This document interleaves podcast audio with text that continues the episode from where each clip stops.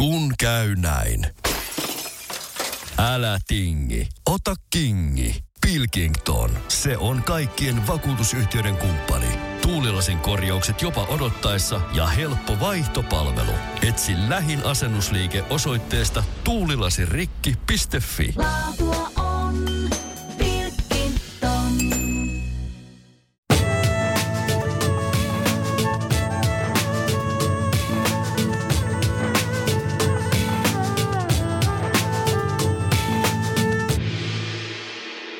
Oikein lämpimästi tervetuloa mukaan kuuntelemaan Viisas sydän podcastia. Mun nimi on Monika Mäkitalo.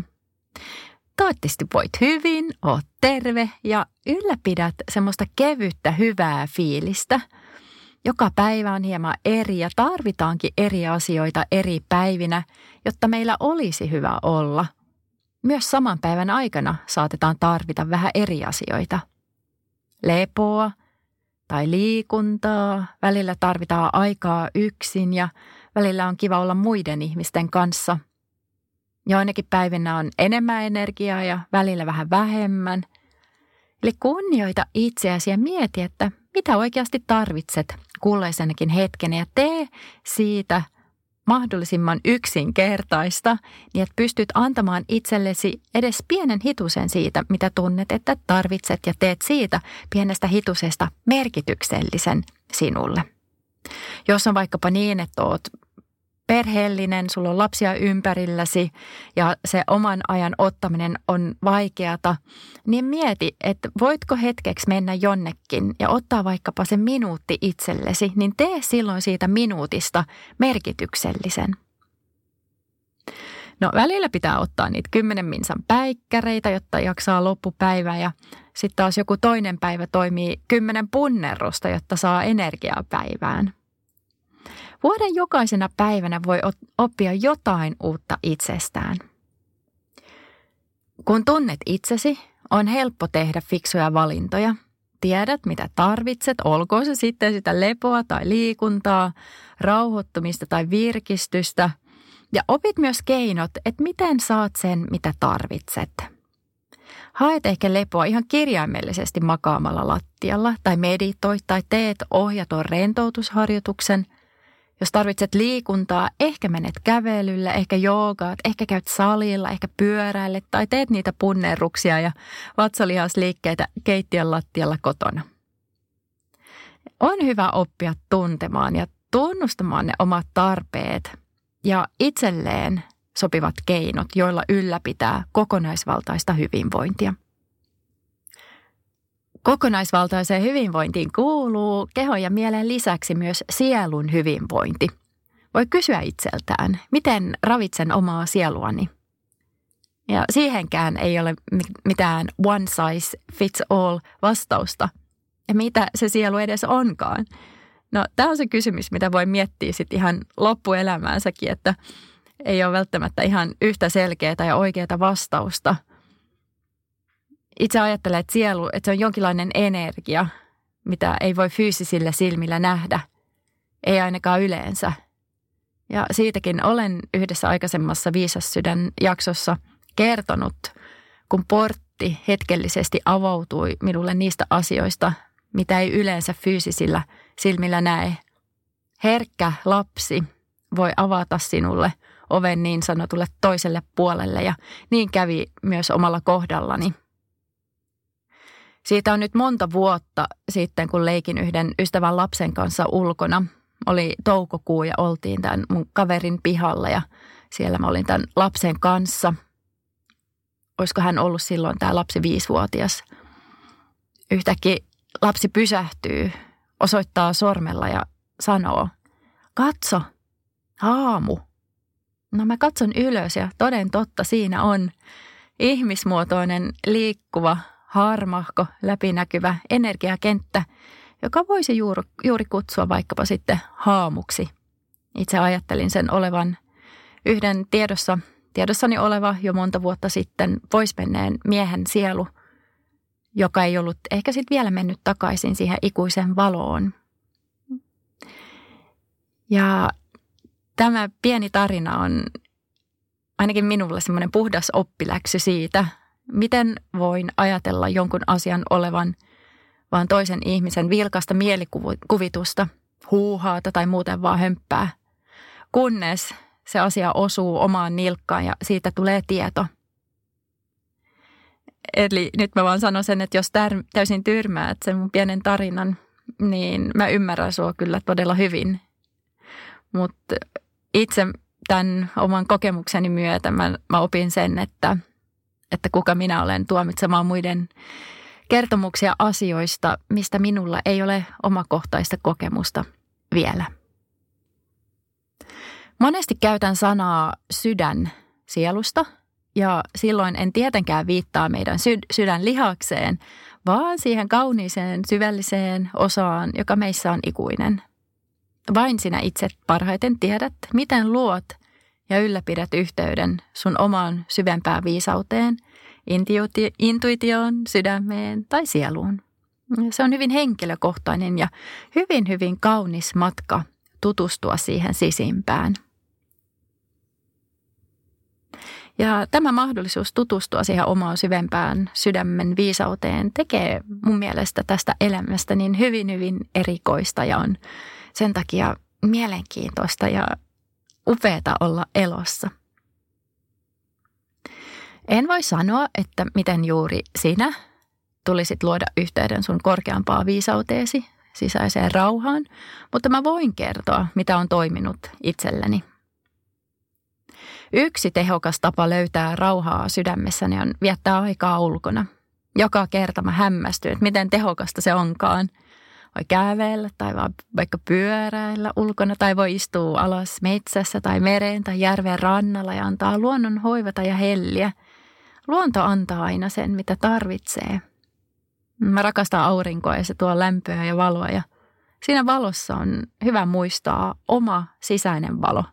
Siis ihan kirjaimellisesti me ollaan valoa, puhdasta tietoisuutta, rakkaudellista valoa. Tästäkin asiasta olen aikaisemmin kertonut aikaisemmassa podcast-jaksosta, eli mun omasta valokokemuksestani vuonna 2014 valilla. Mutta ihan eka kerta, mistä mä en ole kertonut aikaisemmin, oli 14 vuotta sitten, kun mä olin mun ekalla joogakurssilla ikinä. Mä luulen, että siitä on about 14 vuotta. Ja mä sanoisin rakkaudella ja lämmöllä, että mä olin varsin epätietoinen ihminen silloin. Mä en tuntenut itseäni. Tuntui, että mä olisin ollut jotenkin semmoinen vaan pieni pieni osa itseäni, puolikas ihminen ja jotenkin täysin semmoisen harmaan peiton alla ja mä elin niin sanottua 3D-elämää ja pelko ohjas mun elämää.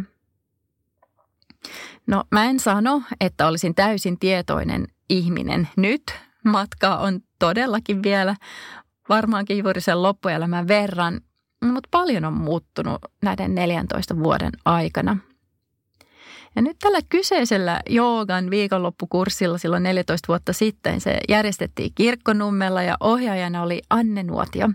Anne ohjasi Astanga joogaa eli sellaista aika fyysisesti vahvaa joogaharjoitusta.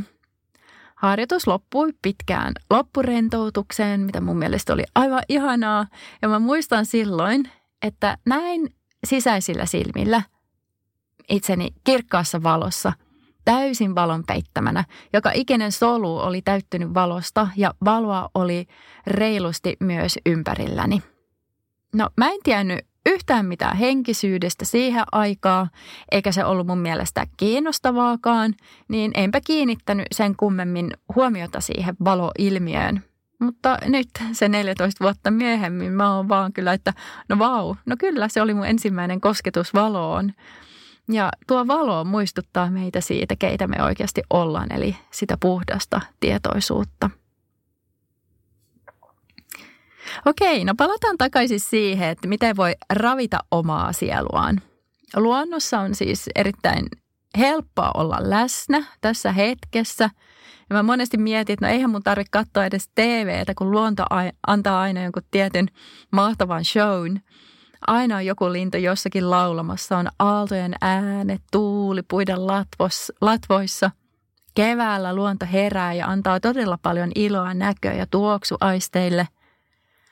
Jos pääset ulos jonnekin metsään tai puistoon tai rannalle, niin voit 10 minuutin ajan koittaa olla täysin läsnä ja kaikki aistit auki.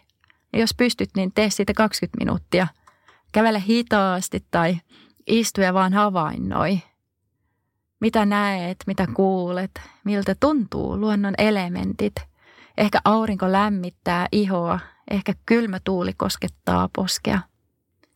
Näe lähelle pieniä yksityiskohtia ja näe kauas suurempaa maisemaa. Ja kiinnitä huomiota kaikkeen kauniin. Hymyile, poimi vaikkapa kukkia, kosketa kiviä tai sammalta, makaa kalliolla, halaa puita tai dippaa varpaat kylmään mereen tai järveen. Mä oon sitä mieltä, että jos uskaltaa olla taas niin kuin pieni lapsi sisällään, niin se avaa portin omaan herkkyyteen ja intuitioon – lapsi, joka kävelee luonnossa, on vaan, että vau, katso orava tai vau, katso tuossa on käpyjä maassa. Ja mehän ollaan vaan silleen, että ee, niin, kyllä. Eikä sen kummempaa niin mietitä, että se olisi mitenkään ihmeellistä. Jollain tavalla ehkä yhteiskunta on, on muokannut meistä aikuisista robotteja – ja uskotella, että jos haluaa menestyä työelämässä, niin älä ole lapsellinen. Mm. Toisaalta lapsellinen ja lapsenomainen ilo on kaksi hyvin eri asiaa. Jos on pokkaa ja uskallusta nauttia pienistä luonnon ihmeistä semmoisella lapsenomaisella mielellä, niin mun mielestä se on vahvuutta. Yhteiskunta syöttää meille normeja siitä, että miten pitäisi olla ja elää ja me vaan seurataan perässä, kun lammas laula, lauma ei kyseenalaisteta, vaikka sisällä ei tuntuiskaan hyvältä. Ja yleinen normi, kun monesti on vähän tylsä. Ja samalla meidän kaikkien sisällä on edelleen se viisivuotias pieni tyttö tai poika, joka nauttii siitä, että saa haahuilla ulkona ja vaikkapa poimia niitä kukkia. Suosittelee herättelemään tätä osaa itseään. Elämästä tulee niin paljon hauskempaa, kun saa silmät jälleen auki kaikille luonnon, luonnon isoille ja suurille ja pienille ihmeille. Ihan tuossa muutama päivä sitten mä olin pienessä metsikössä poimimassa valkovuokkoja ja sitten vähän vanhempi, hyvin komea pariskunta käveli ohitse ja tämä mies sanoo vaimolleen, että katso, tuollakin on joku poimimassa valkovuokkoja. Ja sitten mä katsoin tätä mietä, miestä ja me molemmat vaan hymyiltiin ja naurettiin. No muita tapoja ravita omaa sielua on meditaatio, kontemplaatio, hiljentyminen. Vain hiljaisuudessa pystyy kirkkaasti kuulemaan omaa intuitiota, sydämen ääntä. Ja se sydämen ääni muistetaan, että se on aina lempeä, se on ystävällinen, se on kannustava ja se, se tuo sulle rauhaa ja iloa – jos sisäinen ääni tuo sulle ahdistusta tai ikäviä tunteita, se ei yleensä ole sydämen ääni tai intuitio. Silloin se on yleensä egomielen pelko.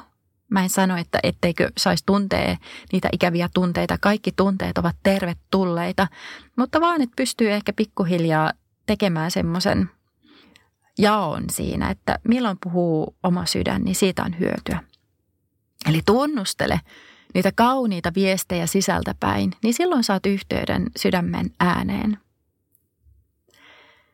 Sydämen ääni ei ole pelkästään metafysiikkaa, eikä se ole pelkästään mitään, mitä joku ehkä voisi sanoa, että hömppää. Sydänelin itse asiassa lähettää enemmän signaaleja aivoille kuin mitä aivot lähettävät sydämelle.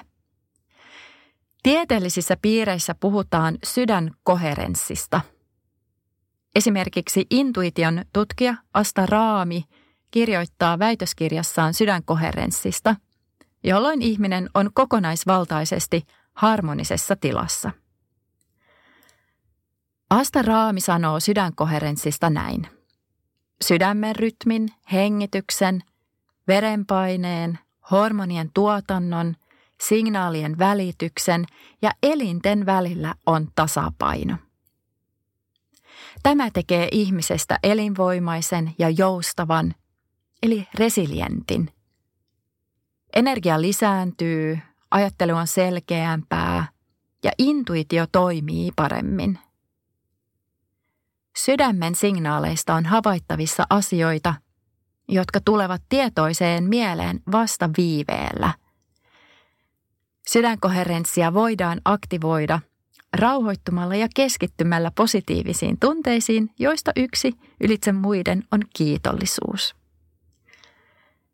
Jos sydänviisauden tieteellinen puoli resonoi sinulle enemmänkin, niin silloin suosittelen lukemaan Astaraamin väitöskirja Älykäs intuitio ja suosittelen tutustumaan myös englanninkieliseen Heart Math-instituuttiin, eli sydämen matematiikka Heart Math ja nettiosoite on heartmath.org. Resilienssiä tarvitaan, kun elämä heittää kuperkeikkaa – Oikeasti mieti, miten vahvistat sun omaa kehoa ja mieltä.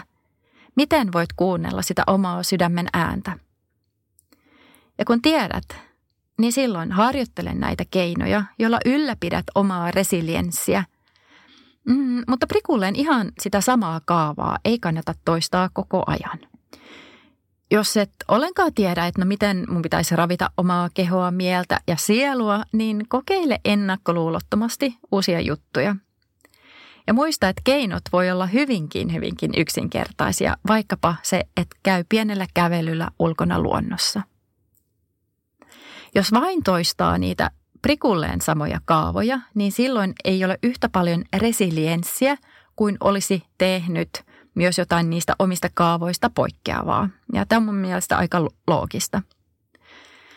Joka terapiaopettajani Ganesh Mohan julkaisi sivuillaan Svasta Yoga and Ayurveda viestin juuri tästä asiasta ja hän sanoi englanniksi näin. To build the habit of resilience, do not practice the same things all the time. Use about 70% of your practice to reinforce your most useful patterns – and use about 30% to expand your skills. Eli rakentaaksesi resilienssiä, älä harjoittele vain yhtä asiaa koko ajan. Käytä 70 prosenttia harjoituksestasi vahvistaaksesi niitä kaikkein hyödyllisimpiä kaavoja, eli sun psykofyysisessä kokonaisuudessasi, ja käytä 30 prosenttia harjoituksesta laajentaaksesi omia kykyjäsi. Esimerkiksi, jos aina tiistaisin käyt salilla, torstaisin joogaat ja sunnuntaina teet kahvakuulatreeniä, niin pysy niissä, jos ne tuovat sinulle iloa. Ne on hyviä juttuja. Se voi olla ihan mitä tahansa muutakin harjoitusta. Ja se onkin suotavaa, että saa aikaiseksi rutiineja, koska mieli rakastaa rutiineja – silloin ollaan todellakin voiton puolella. Ja sä tiedät sen itsekin, kun jostakin asiasta on muodostunut rutiini, niin sulla on suht helppo pitää siitä kiinni. Mutta rutiineista voi tulla myös pakote. Mulla kesti monta vuotta, kunnes pystyin päästämään irti siitä, että olisi ollut pakko tehdä joogaharjoitus joka ikinen päivä – ja jos en tehnyt, niin koin olevani huono joogi ja mulle nousi syyllisyyden tunteita. No tämähän ei ollut kovin järkevää eikä edes tervettä menoa.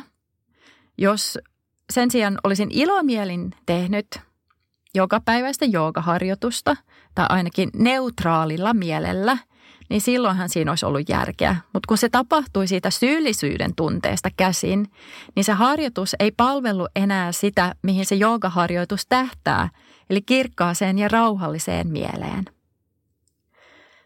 Edelleen jooga on ajatuksissani joka päivä, mutta joogaterapiakoulutus muutti suhtautumiseni täysin joogaan. Nyt mä oon paljon tietoisempi siitä, mitä ja miksi teen jotain mun oman hyvinvointini eteen – päämäärä omalle harjoitukselle on loppupeleissä kirkas ja tasapainoinen mieli ja yhteys omaan syvempään olemukseen. Koska mitä mä teen, jos keho täysin prakaa? Jos koko ulkoinen elämä romahtaa? Jos kaikki ympärillä muuttuu? Jos silloin on edelleen rauhaa sisällä, ei ole mitään hätää. Ja näin se elämä menee. Kaikkea ei voi kontrolloida, mutta silloin kun on yhteys omaan syvempään olemukseensa, on rauhaa sisällään. Ja silloin on resilienssiä, on voimaa ja joustavuutta kohdata ikuisesti muuttuvaa maailmaa ja elämää. Jos aikaisemmin pakonomaisesti tein aurinkotervehdyksiä joka aamu, niin nyt keinot ylläpitää sitä sisäistä rauhaa, ne on paljon laajemmat. Joskus joogaharjoitukseni on sitä, että mä oon lattialla kuunnellen ohjattua rentoutusharjoitusta. Joskus se on kävelyä ulkona. Ja ulkonakin voi vaikkapa pysähtyä ja tehdä muutama soturiasento. Ja monesti teen joogaliikkeitä, koska mä tunnen, eli siis ihan joogamatolla, koska mä tunnen, että ilman niitä mun keho on vain jumissa. Ja mä kiitän nyt sitä, että on vähän laajempi näkökyky siihen joogaan. Mä kiitän sitä joogaterapiakoulutusta, mihin oli onni saada osallistua ja se kesti monta vuotta se koulutus. Tärkein oppi on itse asiassa todella yksinkertainen, mutta näköjään siihen tarvittiin vähän aikaa, monta vuotta. Ja mä löysin sen myötä lempeyttä ja armollisuutta itseäni kohtaan. Mä oon aika semmoinen suorittava ihminen ja mä pinnistän ja pinnistelen ja teen monesti asioita vaikkapa väkisin, koska mä ajattelen jotenkin hassusti, että mulla on pakko tai on jonkinlainen velvollisuus tehdä niin kuin vaikkapa joku opettaja on mulle opastanut tai sanonut – ja suorittamisen takana mä tunnistan sen, että siinä on aina joku pelko. Mä pelkään, että mua ei hyväksytä, jos sen tee ja suorita. Ja mä hain siis hyväksyntää sen suorittamisen kautta. Ja tämä vähän vinksahtanut elämän asenne, se pehmentyi. Mä tajusin, että hei, hellitä vähän.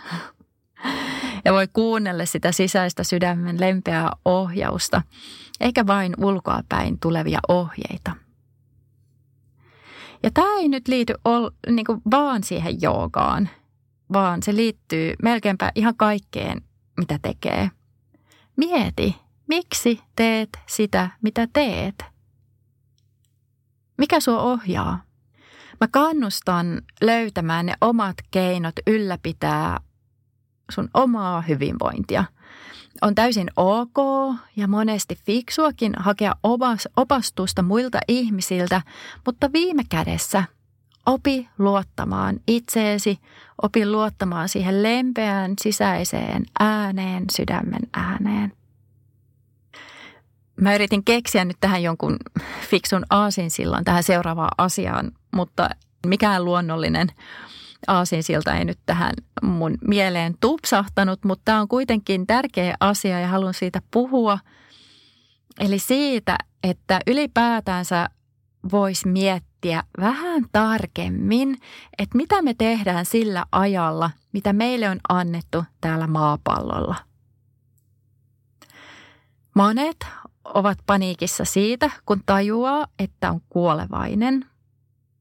Mulla itse oli semmoinen mm, pelkohetki, jotka, joka kesti muutama päivä.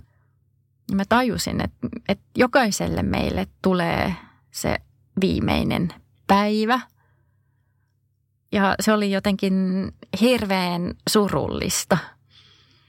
Ja ehkä nämä näitä asioita, mitä ei vaan hirveän mielellään ajattele, vaan ajattelisi, että kaikki olisi aina hyvin ja – elämä vaan jatkuisi ikuisesti siinä muodossa, kuin mitä me, me tunnetaan sen tämän fyysisen kehon kautta. No ei kukaan täältä maapallolta ole selvinnyt vielä hengissä. Tämä on nyt vaan se tosiasia, mitä pitää kohdata. Jokainen meistä lähtee täältä sadan prosentin varmuudella.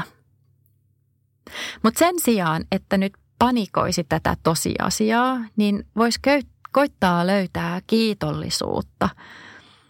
Kiitollisuutta siitä, että saa olla elossa juuri nyt. Ja kiitollisuutta kaikista niistä ihmisistä, jotka ovat joko juuri nyt tällä hetkellä elämässä tai jotka ovat olleet aikaisemmin mukana elämässä. Kiitollisuuden kautta me löydetään myös rauhaa. Ja yksi keino löytää sitä rauhaa ja myös onnellisuutta on, kun saa tehdä työtä, joka kokee jotenkin merkitykselliseksi. Silloin kun saa olla aidosti avuksi muille, niin voi löytää sitä rauhaa ja onnellisuutta. Ja silloin kun kirjaimellisesti alat muistamaan sitä valoa, mitä kannat sisälläsi, että sinussa oikeasti virtaa korkeampaa tietoisuutta, että korkeampi tietoisuus se on läsnä kaikissa sun tekemisissäsi. Silloin nousee vieläkin syvempi kunnioitus itseäsi ja muita kohtaan ja itse elämää kohtaan. Kunnioitus synnyttää kiitollisuuden ja myös toisinpäin kiitollisuuden avulla voidaan vahvistaa kunnioitusta. Tämä kiitollisuus näyttäytyy myös niin, että haluaa antaa vain parasta itselleen. Haluaa antaa vain parasta omalle keholle, mielelle ja sielulle. Eli voi miettiä ehkä vieläkin tarkemmin, mitä syö, mitä pistää suuhunsa. Voi miettiä, että miten kuluttaa silmillään ja korvillaan. Mitä katsoo uutisista tai paljonko kuluttaa sosiaalista mediaa ja minkä tyylistä mediaa – Ravitseeko se sun sielua? Tuoko se sulle iloa ja mielenrauhaa? Kunnioituksen myötä alkaa tekemään myös viisaampia päätöksiä sydämestä käsin. Alkaa miettimään tarkemmin, että mihin laittaa aikansa ja energiansa. Alkaa oikeasti kunnioittamaan sitä omaa ja ihan kaikkea elämää. Seuraavan kerran, kun on valinnan edessä, voi kysyä itseltään – ravitseeko tämä valinta sieluani? Jos tuntuu vaikealta miettiä, että no mitä urotekoja sit pitäisi oikeastaan tehdä, niin muista tämä. Riittää, että olet oma itsesi. Älä enää pienennä itseäsi. Astu eteenpäin ja anna valosi loistaa. Sinua tarvitaan. Ja en ole ehkä paras nyt antamaan tämän seuraavan ohjeen, mutta jokainen meistä yrittää parhaansa, joten haluankin sanoa. Ota rennosti. Hengitä vähän syvemmin. Hengitä syvään sisään. Hymyile. Hengitä ulos. Liikuttele lempeästi kehoa. Tunnustele sun hartioita. Päästä irti jännityksistä kehossa – niin mieli seuraa perässä. Ole hellä ja lempeä itsellesi.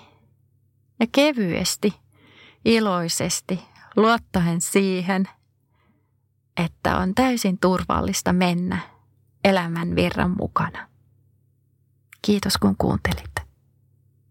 Kun käy näin. Älä tingi, ota kingi. Pilkington, se on kaikkien vakuutusyhtiöiden kumppani. Tuulilasin korjaukset jopa odottaessa ja helppo vaihtopalvelu. Etsi lähin asennusliike osoitteesta tuulilasirikki.fi. Laatua